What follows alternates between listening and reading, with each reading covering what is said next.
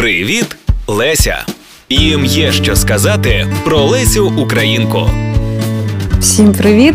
Це Марічева. Сьогодні я хочу вам сказати пару слів про прекрасну письменницю Лесю Українку. Як людина, яка вивчала українську літературу 5 років, за фахом я філолог української літератури зарубіжної. А я вам можу сказати, що на той час, і взагалі, в принципі, якщо глянути на всю українську літературу, жінка-письменниця це дуже почетне звання, тому що це рідкість, це був виклик, це непростий шлях і мала співпати дуже багато доленосних речей, які б сформували таку особистість. Тому як для мене, Леся Українка це дійсно велика постать, яка прийшла до нас е, з певною місією, з баченням того, як на 100 років можливо вона бачить розвиток української культури, в принципі літератури, жіноцтва, суспільства.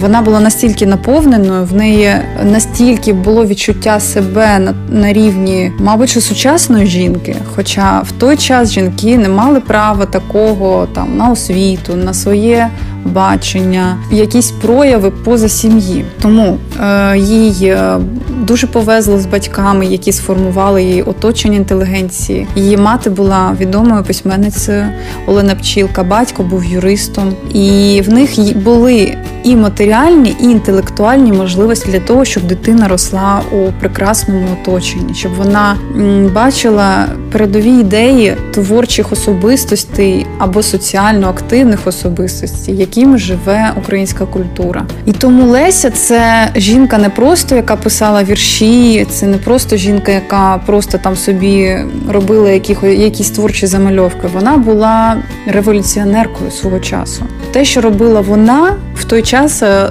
було дуже провокативно. В неї був епізод, коли за її ідеї її там посадили в камеру. Вона відстоювала українську культуру, її самобутність. На той час е, Російська імперія дуже сильно репресувала тих людей, які відстоювали україномовні, наприклад, культурні добутки або якісь проекти. В неї було бачення світового рівня, тому що вона подорожувала з батьками, вона бачила європейські столиці, вона бачила інші культури. Їй настільки хотілося привести це додому, їй настільки хотілося змінити е, свою культуру на краще, що вона максимально це проявляла як в своїй літературі, так і в своїй діяльності соціальній. Тому, в принципі, вона дихала духом свободи свого часу і була надзвичайно потужною. Я б не сказала, що вона була феміністкою. Вона все-таки була емансіпе. В неї не було ще повного відчуття, як це в нас є. Да? Там за що жінки борються, вона тільки могла собі уявити, який би був світ жінок, якщо б їм давали можливість розвиватися, давали можливість проявлятися, е, окремо заробляти гроші, робити те, що вони хочуть, робити свій вибір в житті. І особисто я дуже поважаю її, тому що вона робила речі на 100 років вперед. Вона бачила свою місію поза одним одним життям, і те, що вона є в нас зараз в серцях, в нашій пам'яті. Це є результатом того, що вона зробила надзвичайно важливі кроки і в культурі, і в літературі. І треба.